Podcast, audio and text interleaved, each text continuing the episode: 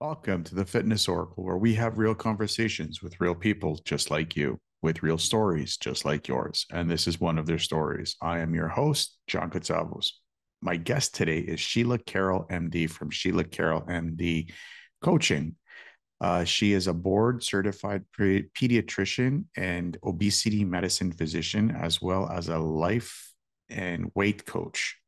She works with parents who are struggling to keep their kids who are contending with extra weight and helps design a healthy lifestyle that they love with that includes nutrition, sleep, movement, emotional regulation skills so every member in the family can thrive. She also focuses on improving overall health and well-being for everyone in the family, not just the weight of the child this episode is jam packed with a lot of you uh, amazing content that uh, amazing value bombs that uh, Sheila or Dr. Carroll um, uh, gave us. Uh, I could have easily spent another two, three hours with her just talking about like different topics. But in this episode, we focused mainly on um, modern food in versus the ancient human body that we have and how it's um, kind of creating a rift between the two. Uh par- uh, the jobs of the parents and the jobs of the kids the parent the, the parental uh, the parent as a role model. Uh, and we get into teenagers and how that challenging aspect of their lives can kind of stir them and deter them and m- m- mold them in different aspects for their adult life. And we also talk about sports and influencers on on teenagers. So this is a really good episode for you guys to listen to. I know you guys are going to get a ton of value out of it. But before you go what i want to do is i want to ask you guys a quick question. Are you guys ready to take your life to the next level? Join the fitness oracle newsletter today and get exclusive access to a wide range of exciting perks. As a subscriber you'll be the first to know about our new episodes and you'll get early access before the release to the public. But that's not all. You'll also receive one, a one on one call with me where we will discuss your fitness goals, your life goals, and how we can help you achieve them. And you'll get free access to our private community where we hold community calls to talk about the episodes and how you're applying the lessons in the episodes to your life. But that's not all. As a member of our exclusive community, you'll also get access to some exciting programs that we're about to launch. So you can continue your journey towards fulfilling your life. So join the Fitness Oracle newsletter today and start your journey towards a happier, healthier you.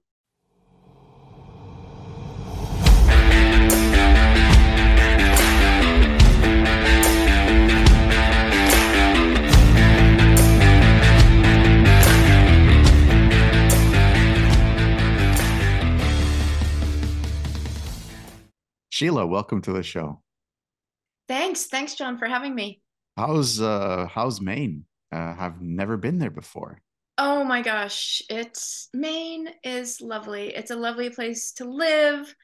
Today we're getting a torrential downpour, expected to have a lot of rain in the next couple of hours. Um, but in general, you know, I was born and raised here in Portland, um, and I still live in southern Maine but we're right on the water. We're not far from the mountains. We've got a ton of nature and um, space, and ah, I just love it. I love it here. I feel at home here. So that's awesome. Yeah, that's awesome. you should visit. It's so good here. One day, one day I will. Uh, one day yeah. I will. Um, I I always ask my guests when I first kick off the show, uh, what got you interested in this line of work that you do? Two things i think. I'm i'm a pediatric doctor so i'm a i've been a physician for 23 years. So i've always been interested in children's health helping children helping families um, and and at the same time i've been a person who's uh, struggled with my own weight and um, came to coaching a few years ago found coaching a few years ago and found that to be number one, a solution to understanding why I was overweight, helping me lose weight, helping me maintain my weight loss, and help me kind of up level every other aspect of my life as well. So, it, trying to combine pediatrics with coaching is a little challenging because coaching requires the ability to think about your own thinking, that meta skill of uh, thinking of your own thinking, that requires a, a developed prefrontal cortex.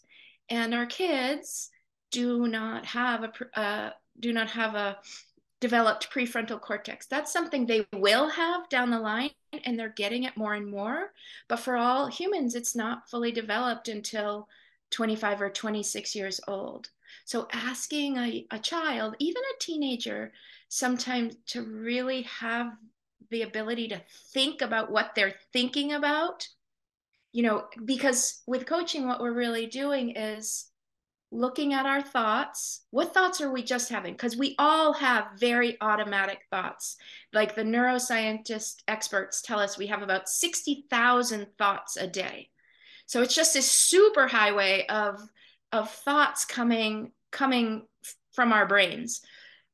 Not all of those thoughts are accurate true believable helpful in any way to us. Sometimes they are. Sometimes they're great thoughts that we want to latch onto but sometimes they're not. So what coaching does is help you become aware of the thoughts that you're having how those thoughts are making you feel and from that feeling what you're doing or not doing hmm. which gives you the results you're having in your life you know yeah. so if you can't really understand if you don't have that ability to think about your own thinking which kids don't usually um, you're gonna coaching's not really gonna be effective so but parents parents have that ability and they have the ability to get a more a deeper understanding well first of all of themselves which is going to help their kids but also of what's really going on in their kids life eh, meaning you know yeah their kids life their kids brains why their kid is doing what their kid is doing um, and and how to help them. So i transitioned out of clinical medicine into coaching parents um, of, of kids? I have so many questions that come that you just talked about. But before we get into those juicy, juicy questions, um, have there have has there any has there ever been any moments where you just said, I quit? I'm just going to go get a nine to five. I'm not going to worry about this anymore. I don't want to deal with coaching anymore. I'm just going to go work at a, at a clinic and just, just numb out. No, honestly, because I had a couple of medical jobs where I felt stifled. Uh, I couldn't really help the patients that I was trying to help uh, for for a whole variety of reasons. I'm U.S. based, so I'm here in the United States, obviously in Maine, and um, our medical system isn't great about in my opinion, isn't great about preventative care. Um, people, it, yeah. So there was a, I got bored, stifled, uh, frustrated, and frankly burnt out by our current medical system. You need to see this many patients. You need to do this. You need to do this. You need to do this. And um, it just, it wasn't great for the patients. It's not great for the physicians. And so coaching was actually a, um, what an opening door, like a, a, a like a, beacon of light, so to speak. It's just so powerful and so freeing, and I I hope more and more and more people become aware of coaching because the the wonderful changes that I have experienced in my life, not just my weight, but just how I feel about life in general, man, I think everyone could benefit from that. Um, we won't veer off the theme of this uh, of this topic uh, because I can get into uh, how the, the, the Canadian hospital system is also failing as well. Mm. it's um, really sad and hard to see for our patients, for people who need help, want help, and it's just so frustrating um, as a doctor and, and i'm sure as a patient i mean it's just a challenge right now well yeah when the patient feels like a like a revolving door i mean it doesn't really mm-hmm. do anything for patient care um, and I know I know quite a lot of doctors. I used to work in a hospital myself, and I know they they feel the same mm-hmm. frustrations mm-hmm. as well. It's like, well, how are we supposed to take care of two 50 to 100 patients at the same time. So it's it's it's and it's it's hard. It's very difficult. Mm-hmm, mm-hmm. but um keeping on the theme of the, the the episode where we're talking about food and kids and parents and and all that really really really important stuff in my my my opinion. Because it is if nutrition uh, starts from the house and it goes outward. How has the modern food environment affecting uh, affecting us somatically? Because our I've heard this one uh, this one stat that our gen our genes genes yes our DNA only goes through one transformation one adaptation every thousand years so how have because we have gotten so fast and so, gone so far with our food with our food uh, supply, how has how is that affecting us as adults, and what can we do for our kids to make sure that they I don't want to say eliminate it from their diet because I think it's a, I think that's an impossibility, but at least I make them aware and so that they can control it in their older years this is exactly the issue. And this is what um, I'm working on, trying to educate people exactly what you're saying.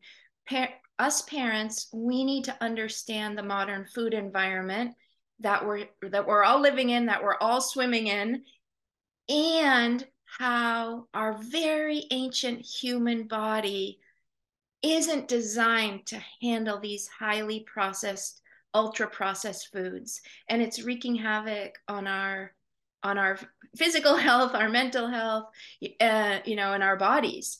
So you know about 50 years ago there wasn't very much childhood obesity at all. I don't have the exact stat but i think it's something like 6% of kids in the 1960s 1950s 1960s only 6% of children were considered overweight or obese that's a very small percentage. Now it's the latest data, you know, is from 2017, 2018. So even pre-pandemic, um, it's somewhere between 20 and 30%. So in that 50 years, there's just been this increase, increase, increase in overweight. Um, and and just what you're saying is our genes haven't changed in, at that time in that amount of time you know but what's changed is the food. And, and our bodies you know how i explain it to kids and parents it's kind of like we have the same exact body um, as our ancestors say 250 years ago or you know and we you know sometimes i ask kids who's the oldest person you can think of? And sometimes they say their grandparent and sometimes they think george washington or abraham lincoln and i'm like good okay so what was abraham lincoln eating? You know so if you go back and you look there wasn't all of this highly processed foods. And so what's happening is these these foods that are designed by businesses in a lab somewhere to make money for their company um, they're not designed for our health right? That's the first thing that i think kid you can educate your kid to that. Kids are very they don't like being tricked you know they're, they're very savvy to that like oh, okay so for example doritos you know my son loves doritos. But what i say to him is like yeah they taste they taste really good and they're very easy to eat and overeat obviously. But Dor- the people making Doritos aren't really concerned about your health at all. They're concerned about selling those Doritos. So they've made them with just the right amount of whatever inside of them so you'll keep eating them. That's just good for you to know because now you can choose whether you want to keep eating them or not. But what's happening, what's important for parents to understand is why your kid loves all of that food, why you love all of that food too. It's our human brains evolutionarily over time grew to seek out sugar and you know because two things it gave us a quick uh, gave gives us pleasure through the dopamine pathway in our brain we like that and it's also it's also connected to the dopamine learning pathway in our brain where we eat it and we're like oh this is good this tastes good this is good for me and i want more of it so you know that's when our ancestors would come across a patch of berries or find some apples in season on a tree or whatever. But now we're having that every single 24 7, you know, at the local convenience store, wherever we find that stuff. And it's super concentrated. So we're getting more dopamine. So our brains are like, oh, this is even better. Oh, this is even more strongly connected to like, this is good for me. So our bodies are just doing what they were designed to do keep us alive store energy for future hard times and but the problem is in today's world there are no hard times right for for us you know for mostly for most people yeah. um it, meaning like that we're not starving uh we're not going through long periods without nutrition um so like you said, I don't think, you know, the businesses are going to just all of a sudden stop selling these very unhealthy foods. I don't think Coca-Cola is going to say, you know what? I think we've done enough damage. You know, I don't I think I don't think they're they're ever going to they're just they're going for the money. The only recourse that we have is to understand what's happening and choose wisely. You know, it's fine to have some of that some of the time but our bodies can't handle that most of the time. Do you think that the US FDA um, should put stronger measures intact for these corporations to say, you know what, you guys are killing the people. Like they they back off with all these uh, dyes and colors and all this wish, stuff. Yes, I wish. Yeah, I mean, honestly, if you think about why does Coca Cola even exist? It's so bad for people it's it's created so many problems and over in you know over in other countries and other parts of the world it's wreaking havoc too mm-hmm. and it there's not a single health benefit to drinking a, a coke oh, so I, you know so like what 100% so, but it's just for them it's just money this yeah. is this is you know this is this is what we're facing so this is what parents are facing um, and not to mention all the marketing that goes towards kids. Um, and this is the water that all parents are swimming in, myself included. I have an 11 year old uh, son, Theo, and he loves all those things, you know?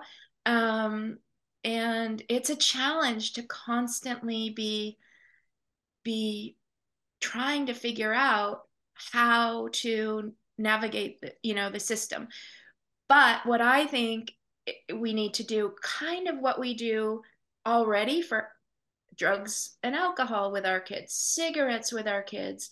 We start when they're young, providing education to them.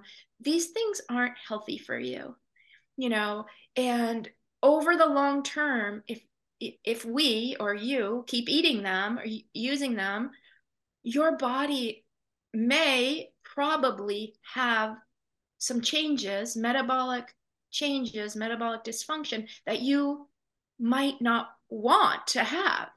And so it's kind of like the same thing, you know, a, you know, smokers you can smoke for 20 years or and and you might never develop cancer. You might never have a problem. It's probably not great for your body physiologically but you might never you know develop that problem. You can eat you know these foods. You might not get overweight even. You might not even ever develop a weight problem, but it's still not good for you metabolically. You know, sometimes I see parents who, with very with kids who are thin and very thin and um, you know average weight or normal weight kids and their kids are eating all of these highly processed foods. But sometimes parents don't see that as a problem because they're not their kids aren't having a weight problem or they're not having a weight problem yet. But still those those foods are not good for those, those little kids bodies metabolic health at all. Playing devil's advocate just a little bit here um, yeah. there's a lot of people in america and in canada and i'm sure around the world where the parents they're working like two two jobs just to make ends meet both parents. It's like where are they going to find the time to cook a healthy meal and prepare it properly and do all this and do all that? It takes time to make a to make a meal so uh, from i agree with you i agree that you know what uh, food starts at the home and it's the parents responsibility to uh, make sure that the kids are eating properly but when both parents are working two jobs just to make ends meet it's it, it can get very difficult. I a hundred percent agree, and I I empathize and uh, you know i'm a only parent i'm a single parent to my my son his dad lives um, in a different country even so uh, when i used to have my clinical job sometimes i would work 24 hours in a row and uh and it's hard to come home and cook and it's it, I I get it. I and it's expensive to shop. It's a pain. I one thing that I don't like is going to the grocery store so frequently. You know, it's much easier to buy stuff that you can just keep in your cabinet and use. You know, I don't like going to the grocery store all the time. However, this is this is just a choice and a decision and a priority that we have to make. You know, you have to say like, well, how what's going to be what are going to be the results of what I'm doing right now and for my child, for my family, for myself. And you know, it, I think that that's a it's just a it's a you have to start somewhere and inch your way one little step forward, one little step forward. What can I do today? What can I do? How can I do this? Can I spend an hour, you know, can I find an hour somewhere prepping vegetables or prepping dinner? Um, also, like a good tool is meal planning. I think that helps super mm-hmm. busy parents eat well and stay true to their goals. Plan your meals in advance. And that way, you already know what you're going to have for dinner. So when things go sideways at your job and you're like, ah, you know, oh my gosh, you know, now it's six o'clock and I'm right, I'm late and the kids are this and here, you know, you're already like, okay, nope, I've, I've planned, we're having, you know, roasted chicken or whatever. And then you just, you follow your plan instead of getting takeout or, you know, veering off for a more comfort food or a, a, less healthy choice so to speak it's it's not easy i i a hundred and this is the problem this is this is why we're at where we're at you know, and the other, it's just so much easier to get takeout or go through the drive through or buy the, you know, buy the processed foods that can sit in your cupboard. So I agree. It's, it's, it's not easy, but we need to we need to do it and we have to make it a priority for the health of our kids to prevent problems for them down the line mm-hmm. and also for ourselves like to keep ourselves healthy as our parent as the parents and help our kids at what point does does it become um important for the kid to say you know what mom or dad um I want a home cooked meal. At what point does that does that come into play? That would be wonderful if kids would do that. They don't. Um, they don't. I haven't quite figured out how to get my son to that place yet.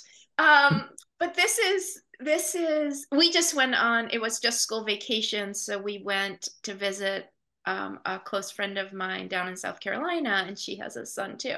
But because we were kind of on vacation and having fun, we ate out a lot.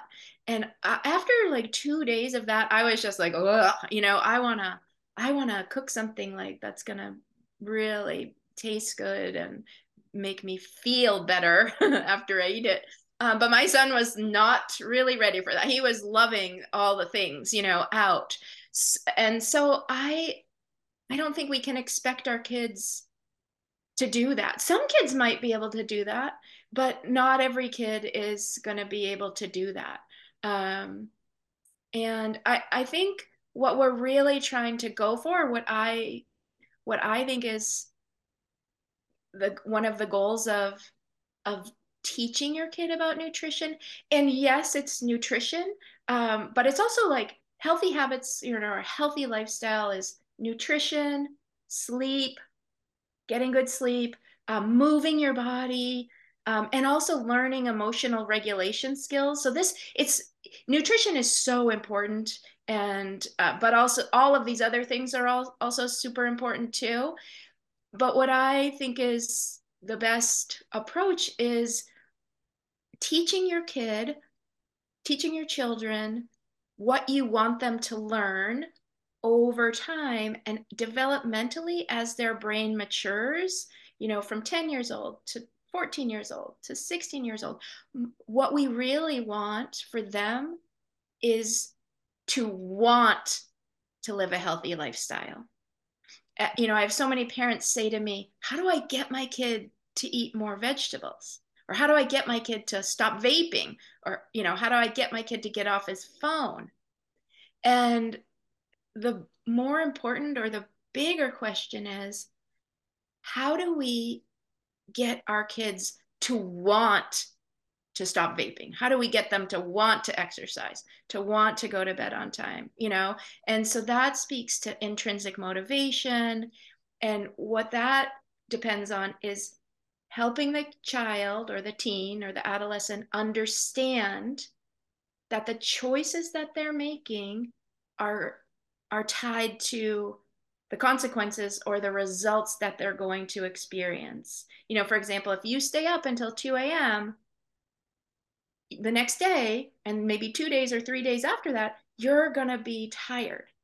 And so helping them understand do you like feeling tired or do you, you know, helping them understand that their choices uh, and the consequences of their choices and a lot of that is trial and error. They have you know they're going to have to make mis- mistakes quote quote mistakes um, and as parents we have to allow them that autonomy and we have parent us parents have to learn how to manage our own emotions and our own thoughts and feelings when our child is making a choice that we really wish they weren't making Mm-hmm. Um, and we know that they really, frankly, would be better off if they didn't make that choice.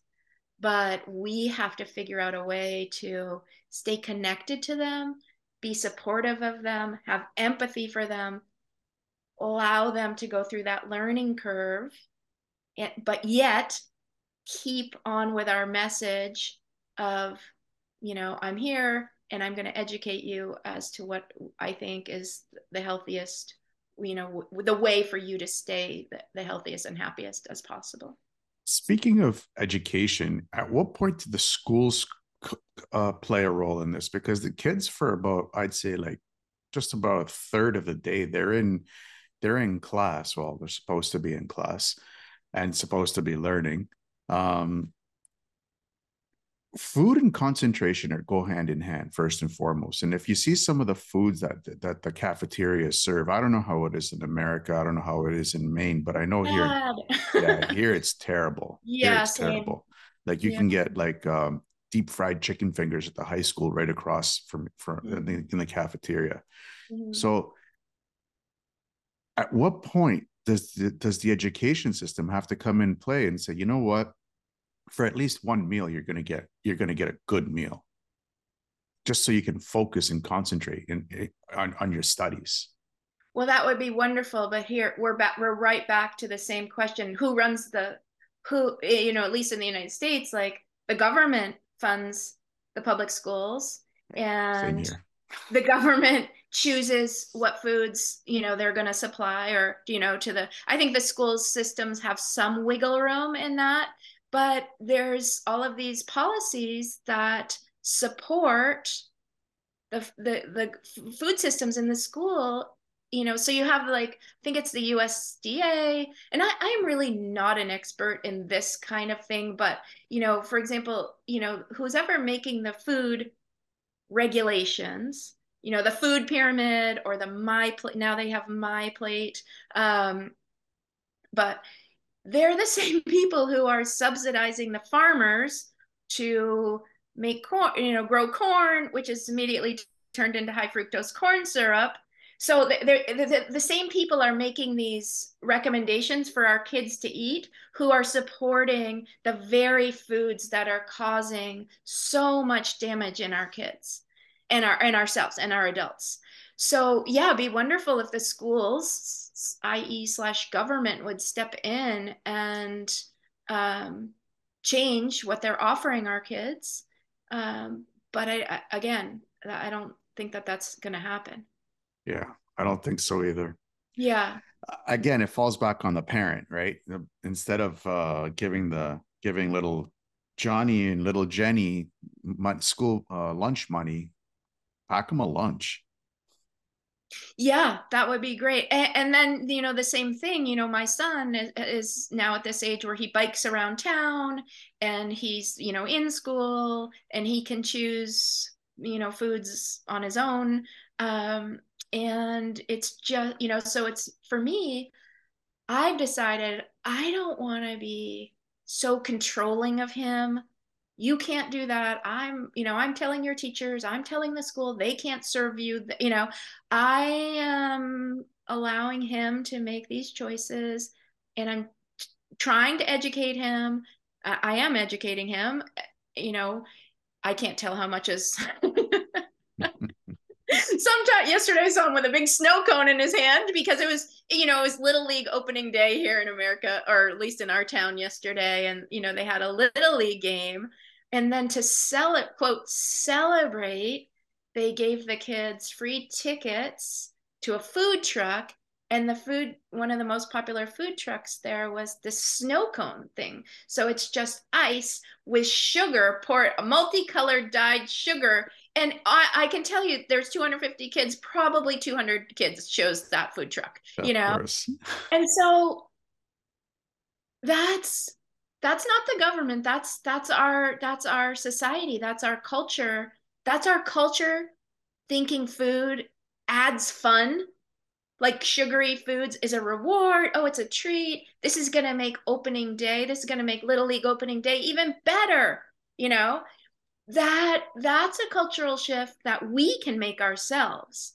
You know, I what I'm trying to show my son and teach parents is that food is just food. It, it doesn't it doesn't make something better. It doesn't make your day better. It doesn't make you know and in fact you know when you put it all together the consequences of eating that could in fact make your day down the line a lot worse. Um, but we we still reward ourselves. This is emotional eating. This is this is what we're talking about right? We're mm-hmm. ta- any you know emotional eating is eating for any reason other than your body other than you're truly physically hungry you know? So if you're truly physically hungry after playing little league you really snow cone is not really option number one to fuel your body in a way that your body needs. So the snow cone was just for fun and adding enjoyment but it's just such a complex message that we're sending these kids um, all the time but at some point it's kind of important to have the junk like it, it, it's uh, i I find it hard to, especially with kids. Like I remember my when I was a kid, playing on my grandmother's street. Um, we were running up and down. We, myself, my sister, my cousins, my friends, we were all high on sugar. We would buy these tubes filled with sugar, colored sugar, and we would just drink it like it was a drink, and then have a Coke on top of it just to wash it down. So but those were good days. Like I remember those days. Like I, it was they were a lot of fun because we were all high on sugar. I mean, okay, we all have cavities because because of it. We probably have some underlying issues because of it, but whatever. It was it we were just. But were but were you having fun?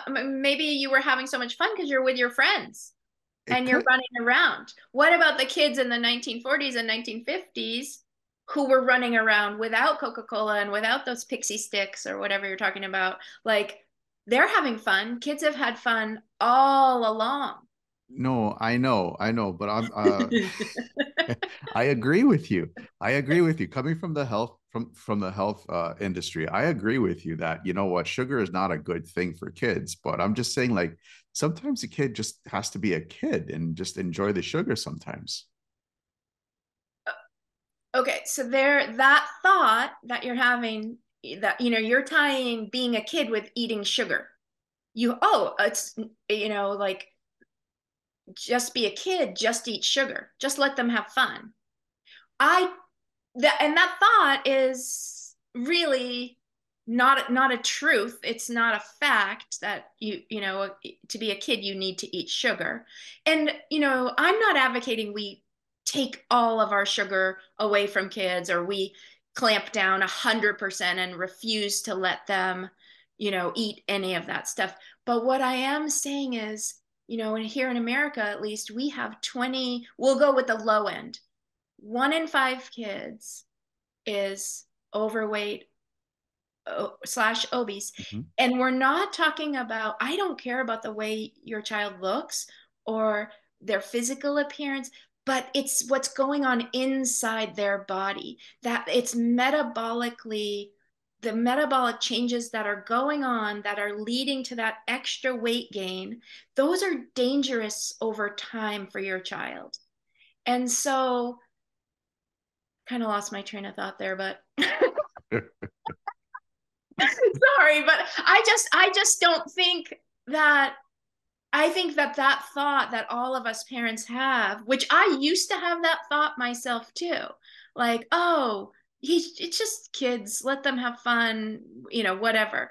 Yes but is there a way to have fun with you know every day without this kind of you know harm that we're causing our kids. I that's what i think is it's just important for parents to know that down the line you know over time the food choices they are creating harm in in the vast majority. I mean look at the adult populations you know and and they started as kids you know yeah. Even these kids who are thin. So it's really not about weight.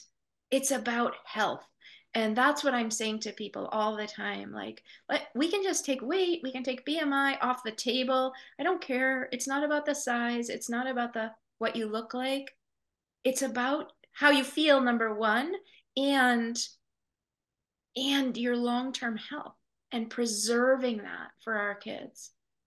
I agree with you because there's more there's more to there's more to that story than just you know letting a kid be a kid and just eat sugar because mm. uh, it will lead to mental uh, being mm. able to deal with your emotions when you're an adult as an adult um, it you know eating a lot tons of sugar when you're a kid could potentially i'm really reaching reaching for this one could lead to depression later on in your life um, i'm really reaching on that one uh, i have nothing to base it on i have no studies to base it on i'm just thinking of all the damage that the sugar is doing to neural pathways in the brain um, like there's a lot of bad stuff that can happen i'm just trying i'm just i'm just I, I look at my two nephews, for example, and they're two different boys.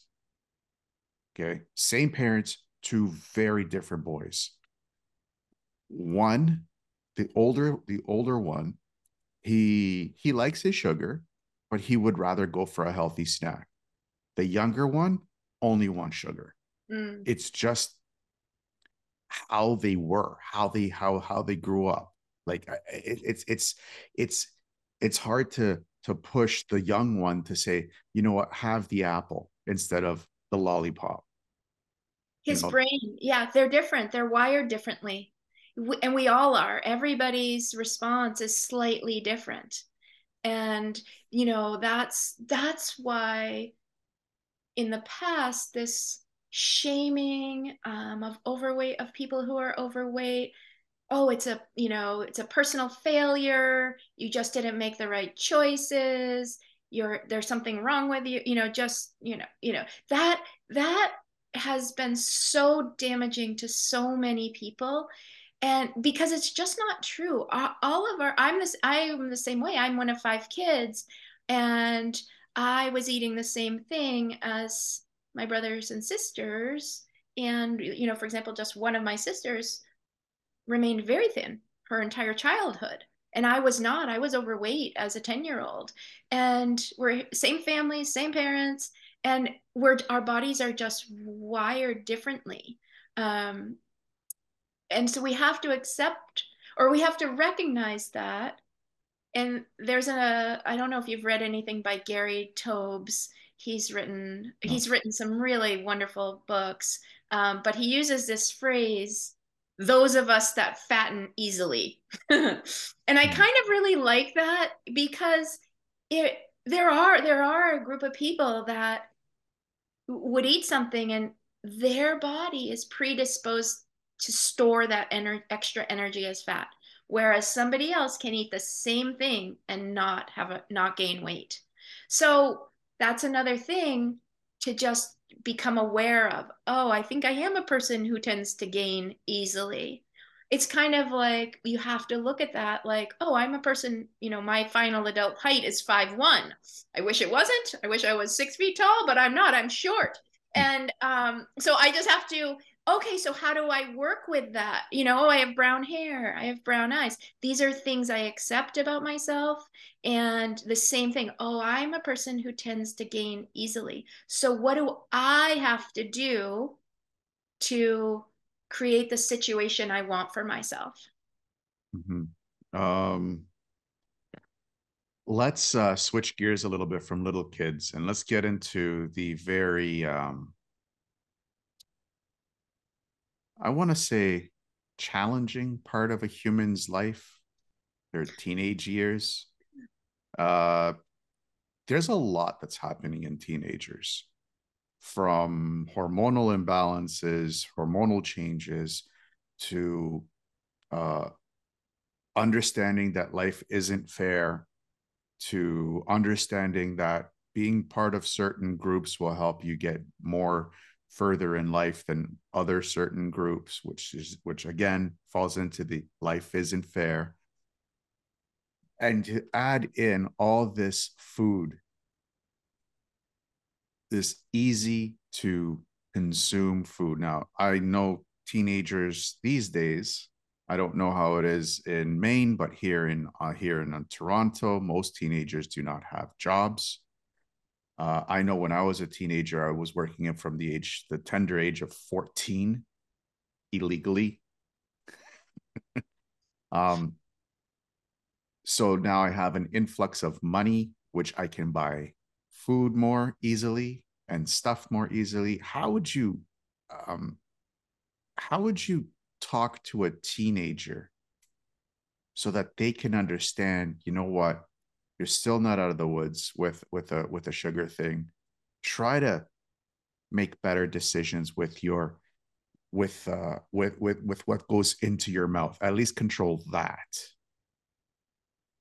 Yeah this is this is a very challenging topic for sure and for kids they and a teenager's brain yes more developed than a you know than an 11 year old brain but still not fully developed. And you know their prefrontal cortex is not done maturing until 25 26 years old.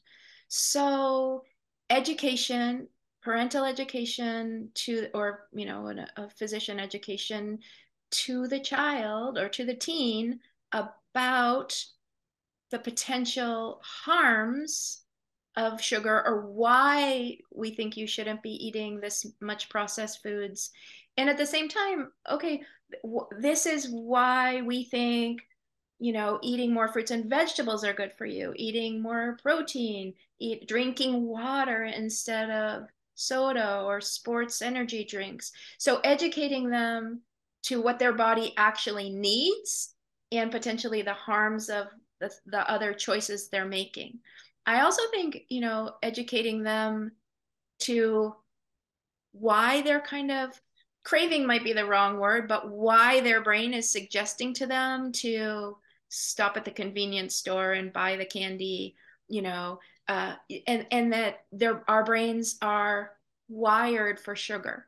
we're wired for that dopamine hit but we can override that and and and and that's the way we are going to create health for ourselves stay healthy um, and and sleep is so important for teenagers. Um, most teenagers are un- get, not getting enough sleep, and when you're not getting enough sleep, your body uh, has some hormonal changes that actually make you hungrier um, for for for kind of un, less healthy food, so to speak.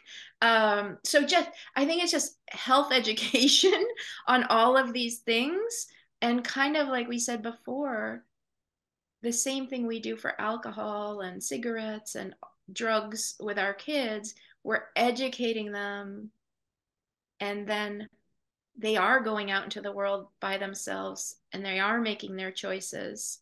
Um, and so we as parents stay connected to them, s- stay understanding, stay curious about why they're making the choices, and help them make the connections between the choices that they're making and how they're feeling in their body, how things are going at school, their relationships with their friends and teachers and coaches, um, and trying to help them connect you know what they're choosing to do with how the experience of their life is going. You said something there and i want to touch up on this a little bit deeper. Um, it brought up it brought up the thought of uh, when you when you said energy drinks. Um, i remember when i was a teenager in high school uh, i apologize my camera's acting up right now that's totally fine. I was thinking it was my problem because of this. We're get, just getting a ton of rain right now. No, it's my camera. My camera is okay. just being bad. No problem. um, when I was when I was in high school, I remember looking. Uh, Gatorade had just come out, and I think it was the head coach of the Miami Dolphins was had created it and he created all of these amazing studies and this and that and how great uh, Gatorade was. Um, and we just find out later on it was just sugar and water mm-hmm. with food coloring. Mm-hmm. So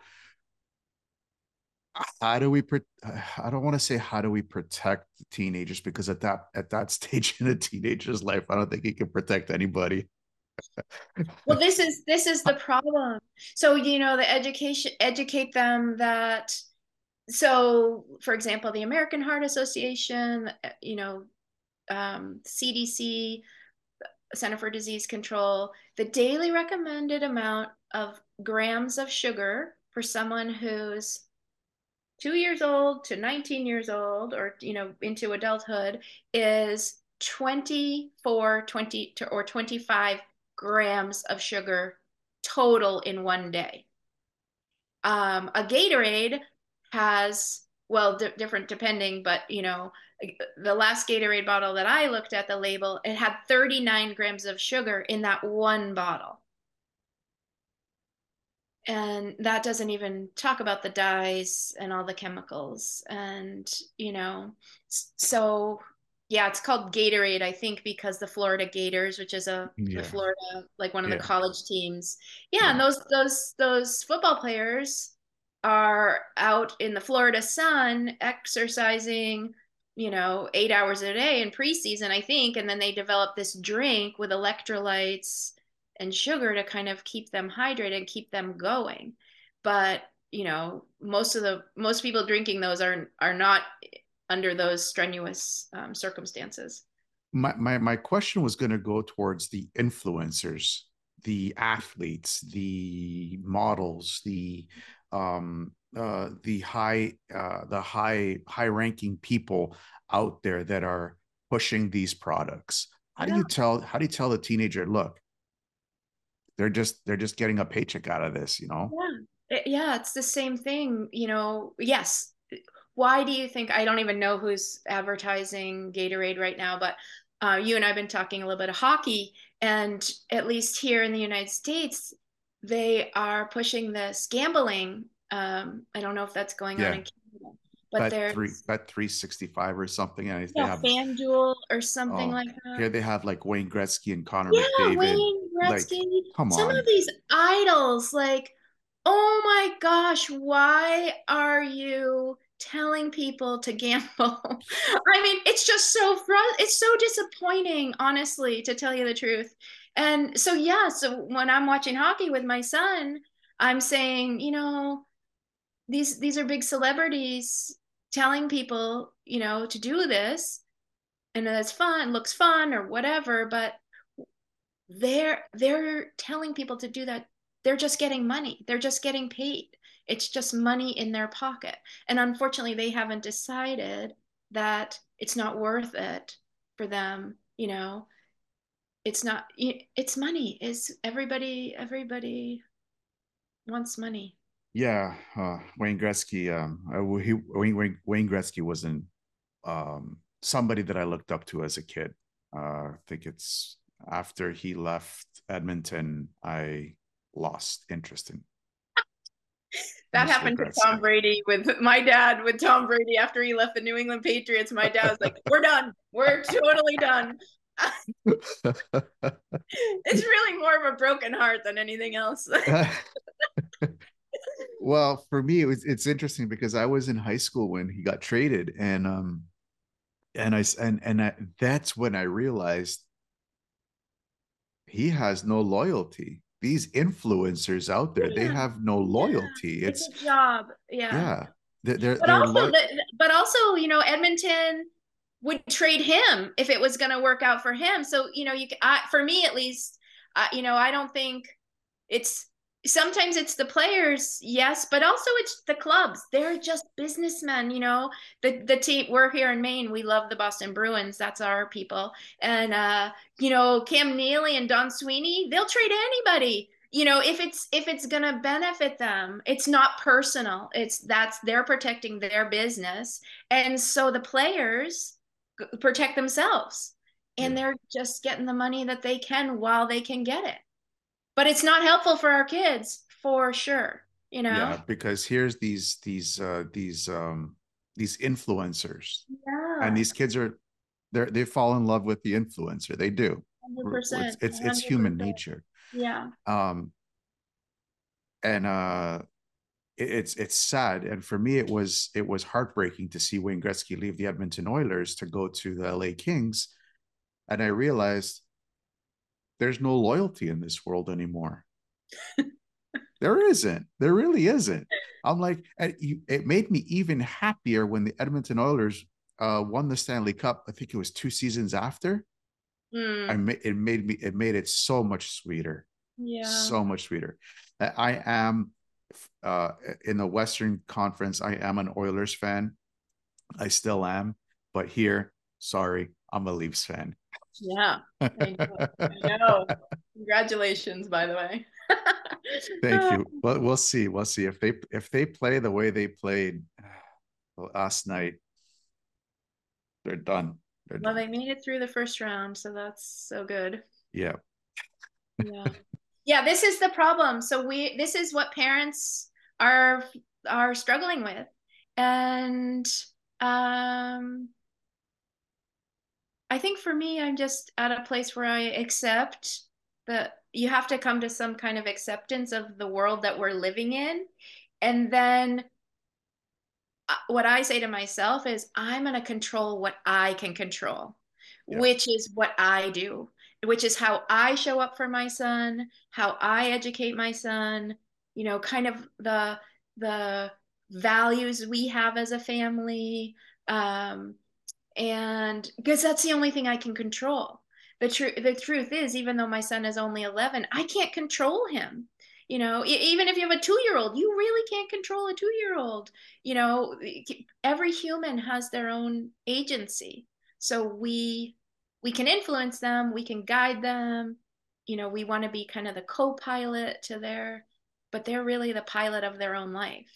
That's um, so and, true. And accepting that and you know accepting that actually is so powerful for the parent too it's very freeing um, and you're not like fine i accept it do whatever you want to do that's not what we're saying what we're saying is like okay my son or my daughter they're on their own journey i'm gonna support them, stay connected to them, stay loving them, stay helping them. And I'm going to be watching and seeing what they do and who they really are and letting them live their life. Mm-hmm. Amen to that. Amen mm. to that. Um, we are coming close to the end of the show. And these are the seven or eight questions I ask all my guests. And I just like to get your perspective on these seven or eight topics. With the increase in people suffering from depression from the past two to three years of the uncertainty that we've been living through, what would be the one thing that you could tell them to keep their hopes up? Well, for I think one thing that's been helpful for me in the past when I've been having some issues, you know, so some period low period, so to speak, is to really understand that um, nothing is permanent. Things change. So while you're feeling, while you might be feeling low or depressed now, it doesn't mean you're always going to be feeling that way. Um, that was that was important for me even though it's really hard to accept when you're not feeling that good um, it is it actually really is the truth.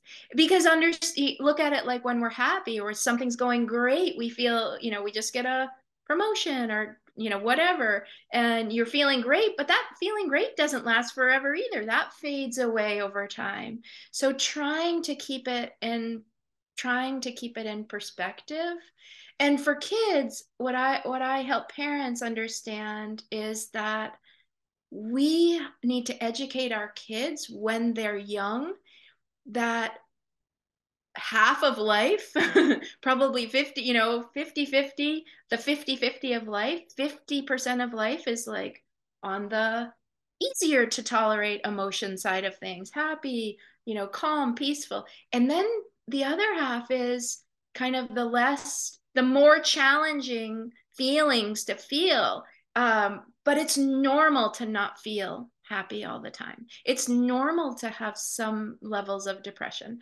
If if it's interfering with your daily life, if it's causing, you know, if it's causing lots of problems for you, then that then you need to go to your doctor and seek extra help or you know get therapy. Um, but it's normal. Sometimes my son is like, you know, whatever, you know, mad, sad, doesn't want to go to school. And I'm like, it's normal. It's normal to feel that way. You're not mm-hmm. supposed to feel happy all the time. I had a patient one time tell, or a mom tell me this was the whole premise of the visit was that she felt like her daughter, her teenager, should be happier than she was. The mother estimated that her child was happy uh, like yeah about 50% of the time. But the mom in her own mind said you know i'm thinking she should be happy 80% of the time. She goes for example we just got a new puppy and she's happy about the puppy and she plays with the puppy but she's not quite as happy as i think she should be about the puppy. Hmm. You know and it is really like uh, you know uh, um I don't want to say heartwarming, but you know, I think this as parents, we we do want our kids to be happy all the time. You know, we do want, you know, other people, our friends, our parents, we do want other people to be happy. That would be so wonderful, wouldn't it be, you know? But the truth is it's not real life. And frankly, if you're happy all the time, you, you have nothing to compare it to, so you wouldn't even know you're happy all the time. Mm-hmm. But I think preparing your child that life is this whole spectrum of feelings.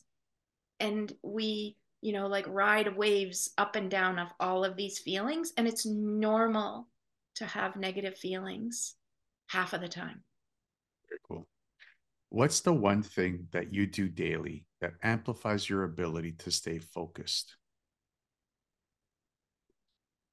I make sure that i get good sleep. I sleep if I'm not rested well, my focus is is challenged. And I spent years of my life, literally 20 years, uh, as a physician, um, up all night at times, you know, getting terrible sleep. For 10 years, I had a job where I would work the day shift and then the night shift, day shift, night shift, day shift, night shift. I have, honestly have very, sometimes have very little recollection from some of those years because my because my sleep was so terrible. You know one day i'd be working 7 a.m to 7 p.m the next the next day 7 p.m to 7 a.m up all night. So sleep to me is something also that if you're an adult and you're not getting seven to nine hours of sleep if you prioritize that before you even change anything you eat or trying to get yourself to exercise if you haven't been exercising for a long time, you prioritize your sleep, you are going to feel so much better. I mean, sleep is so magical for so much health improvement. It is, to me, the lowest hanging fruit. You know, sometimes parents, especially parents of younger kids, like they've been through a rough day, they finally get their child to bed, and then they just be like, "Oh, I need some me time. I need to I just need to, you know, they flick on Netflix or whatever and just kind of zone out." But if you instead of doing that, if you went to bed and got you know, instead of watching Netflix or scrolling for an hour, an hour and a half, you got that extra sleep, you are going to experience so many health benefits, mood benefits, physical, you know, it's just incredible. So sleep is so powerful. Yes, 100%. Um, there's also, there's other health benefits of leaving the screen off. Oh, totally. Yeah. Yeah. Uh, if you could pick up the phone right now and call yourself at 20 years old, what would you tell yourself? Jeez. Um, that's a hard question. That's that's tough. I guess I would I would tell myself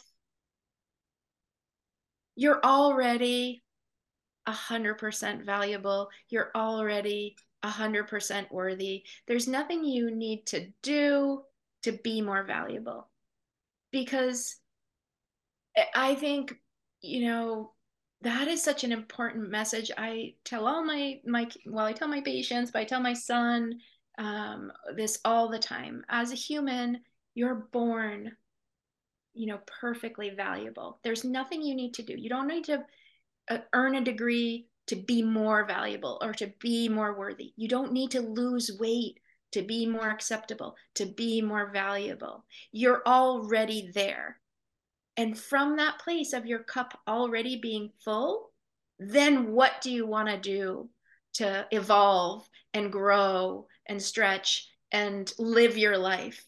Because sometimes, you know, I think, especially as a 20 year old for me, I just felt sometimes, and I was an overweight 20 year old. So I felt less than. I felt like what, you know, not quite not valuable in in, in a lot of ways. Um, anyways, that's I guess what I would say. Go, looking back.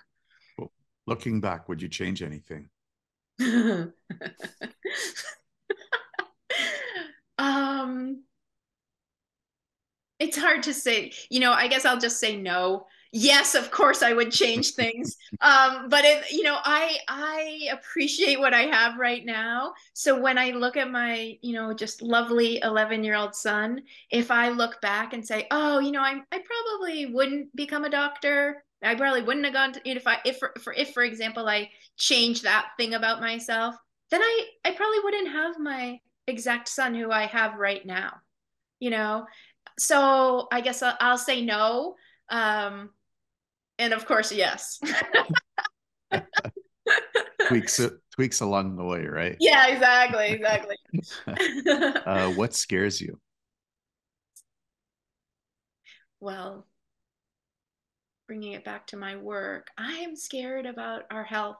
I'm scared about the world that we're living in right now with this food system and um, and and how us doctors and the medical system aren't doing and it may be because our hands are tied and all of the things but our patients are suffering emotionally physically and it's getting worse and people's health is getting worse. And if if people don't take control of their own health and understand what's going on um, i think that that's just going to keep getting worse so that's a little that's fright i'm frightened for the children's health honestly. You know for example you know all of these adult type all of these adult di- uh, uh, diseases type 2 diabetes um, fatty liver disease heart disease high blood pressure um, sleep apnea. These are things we used to only see in adults but now they're shifting down to younger and younger ages because of the lifestyle so and when you don't have your health you don't have much else you know? If you have if you are unhealthy and not feeling good and you have 2 million dollars in the bank you probably don't care you know because you can't do what you want to do you know? So health is so valuable. Yeah. And we can go off on another podcast on what you just said. Yeah. Um where do you see sheila carroll md coaching in the next five years well, I would love more and more parents to just become um, introduced to the idea of coaching.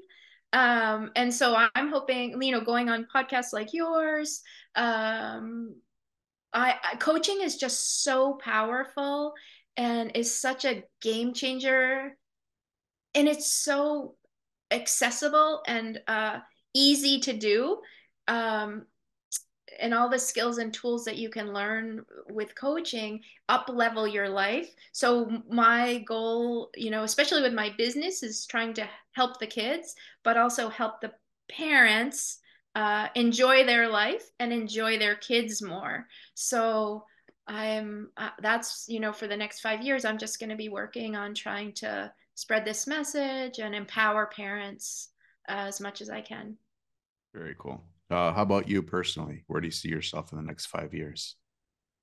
Um, I let's see. I'm 55, so I will be going getting six, being 60 in the next five years. My son's 11, so he'll be 16 or 17, and he'll still be in high school. You know, the truth is, John, I'm I'm really happy. Uh, I love I love where we live. I love what I'm doing for work.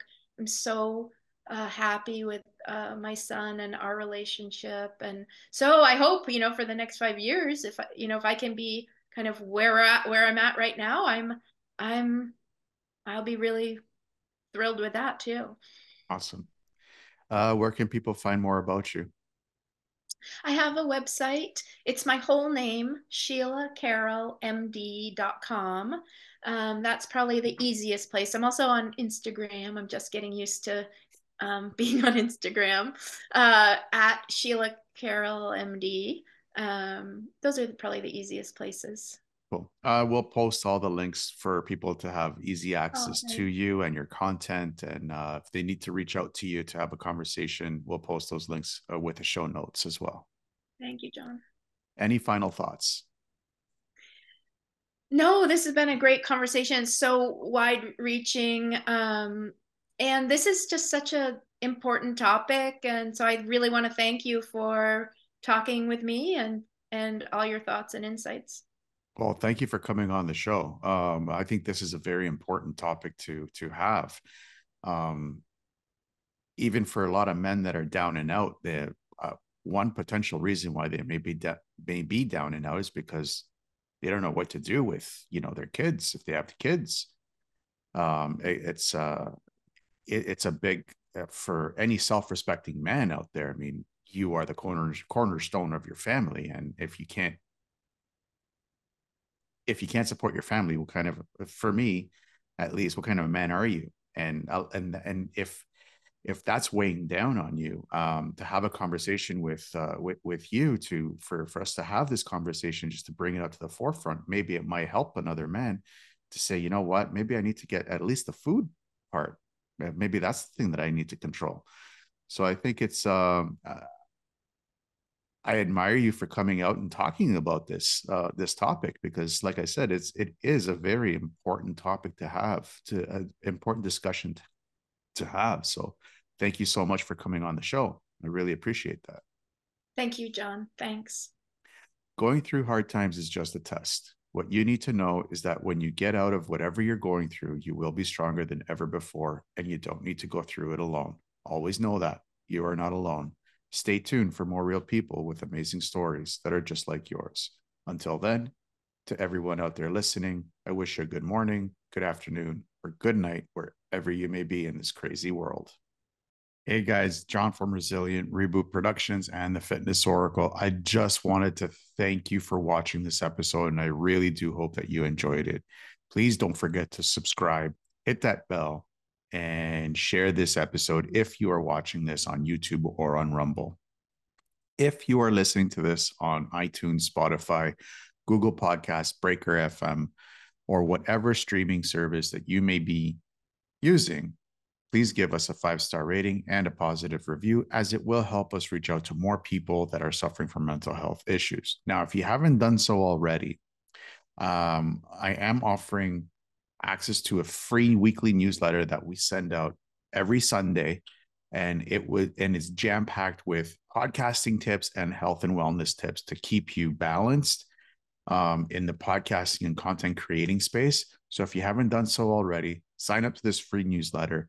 It's uh, it's totally free, and it also gives you access to the uh, the Fitness Oracle private community in Mighty Networks, where we talk about this episode. We talk about how to implement, how you have implemented these uh, lessons that you've picked up in your life and how it's impacted your life. And we are working on a lot of great other um, um, programs and and uh, support systems for you guys to be able to uh, to access. So if you haven't done so already, sign up to the newsletter, and uh, I'll see you guys on the inside.